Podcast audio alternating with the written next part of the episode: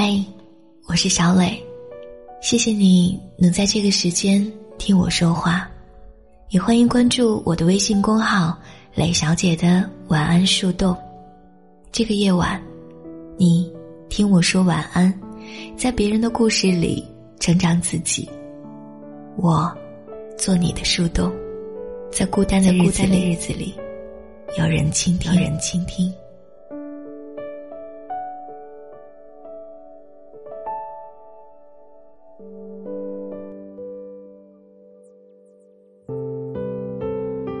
微信圈里有篇报文叫《爸爸每月赚多少才能撑起一个家》。此文之所以能引起大家的共鸣，因为能这样懂得体恤妻子的男人，真是稀世珍品。文中的爸爸懂得撑起家的不光是钱，还有妻子的辛苦付出。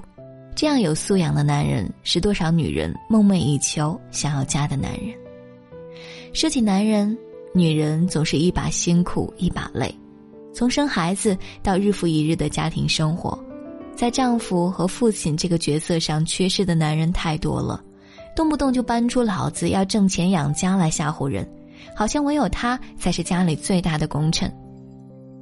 古时女人相夫教子，操持家务，而今绝大多数女人已经走出家庭，步入职场，承受着和男人一样的压力，但是回家之后，等待女人的又是另一个战场。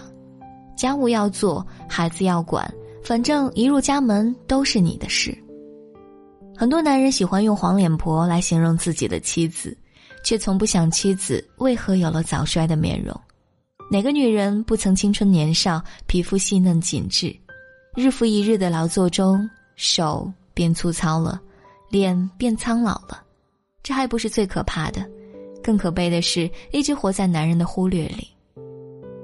朋友圈还有篇报文，对一个女人不好，她未必恨你，但要在月子里，你试试。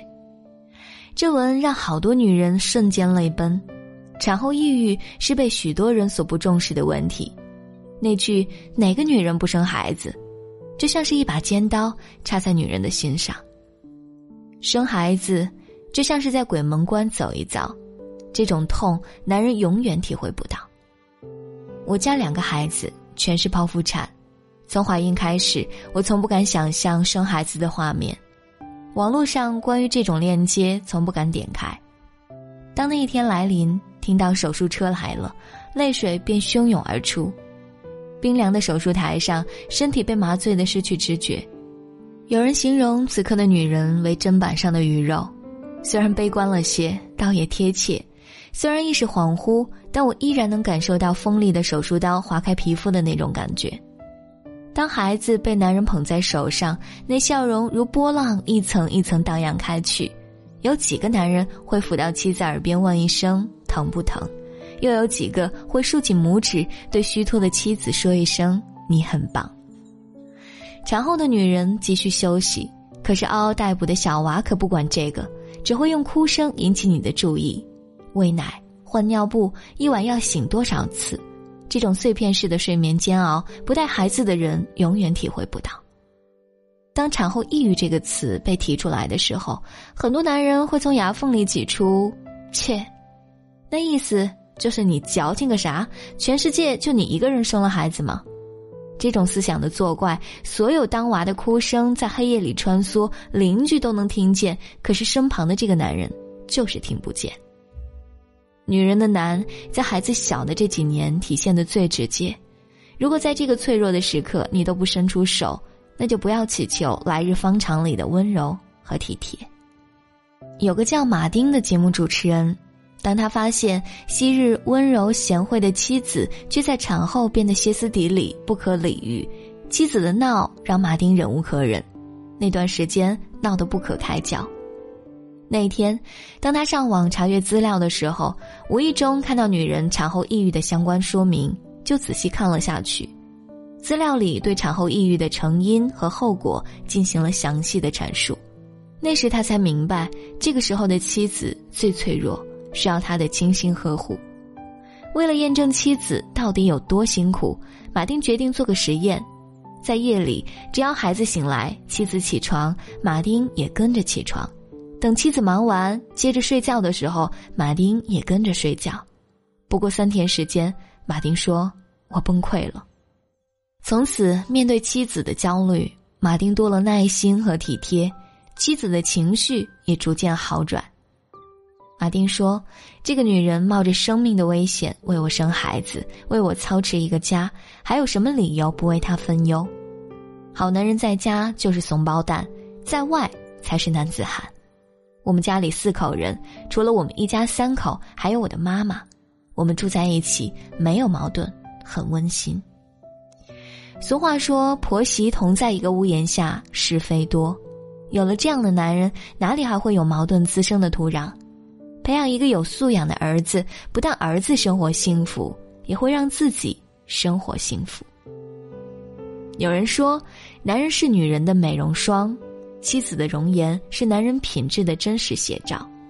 大到吃喝穿用，小到洗毛巾、刷马桶，妻子的每日劳作，如果一条一条记下来，恐怕一天一夜都不够。这些看不见的繁琐，正在消耗着妻子的精力。也许你不能伸手帮忙。但是帮忙垂下腰，能做到吧？没有多少女人希望自己的男人埋身家务厨房间，所以自愿承担起家里的一切。如果你看得见这份付出，只需要一个肯定的眼神，一句温暖的话语，女人也就释然了一切。如果你的妻子每日里委屈的泪水连连，孩子面对你的时候眼里不会充满仇恨吗？这样的氛围何谈？言行身教，有素养的男人懂得妻子的不容易，永远不要觉得自己了不起。如果有钱就能幸福，谁还辛苦伺候个大爷呢？冬去的咖啡座，幽暗的沙发里，总有几张熟悉的脸，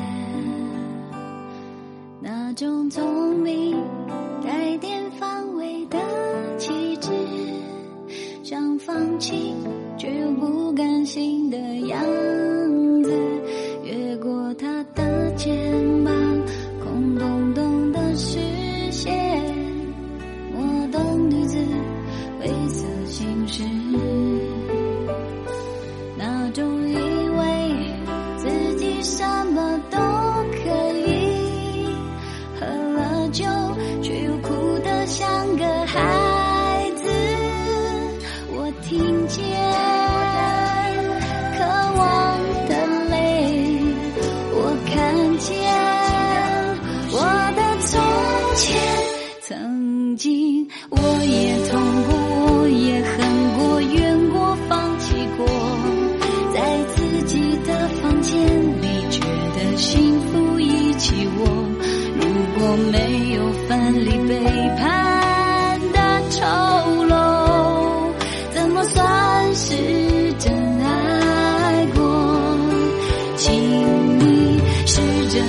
心意。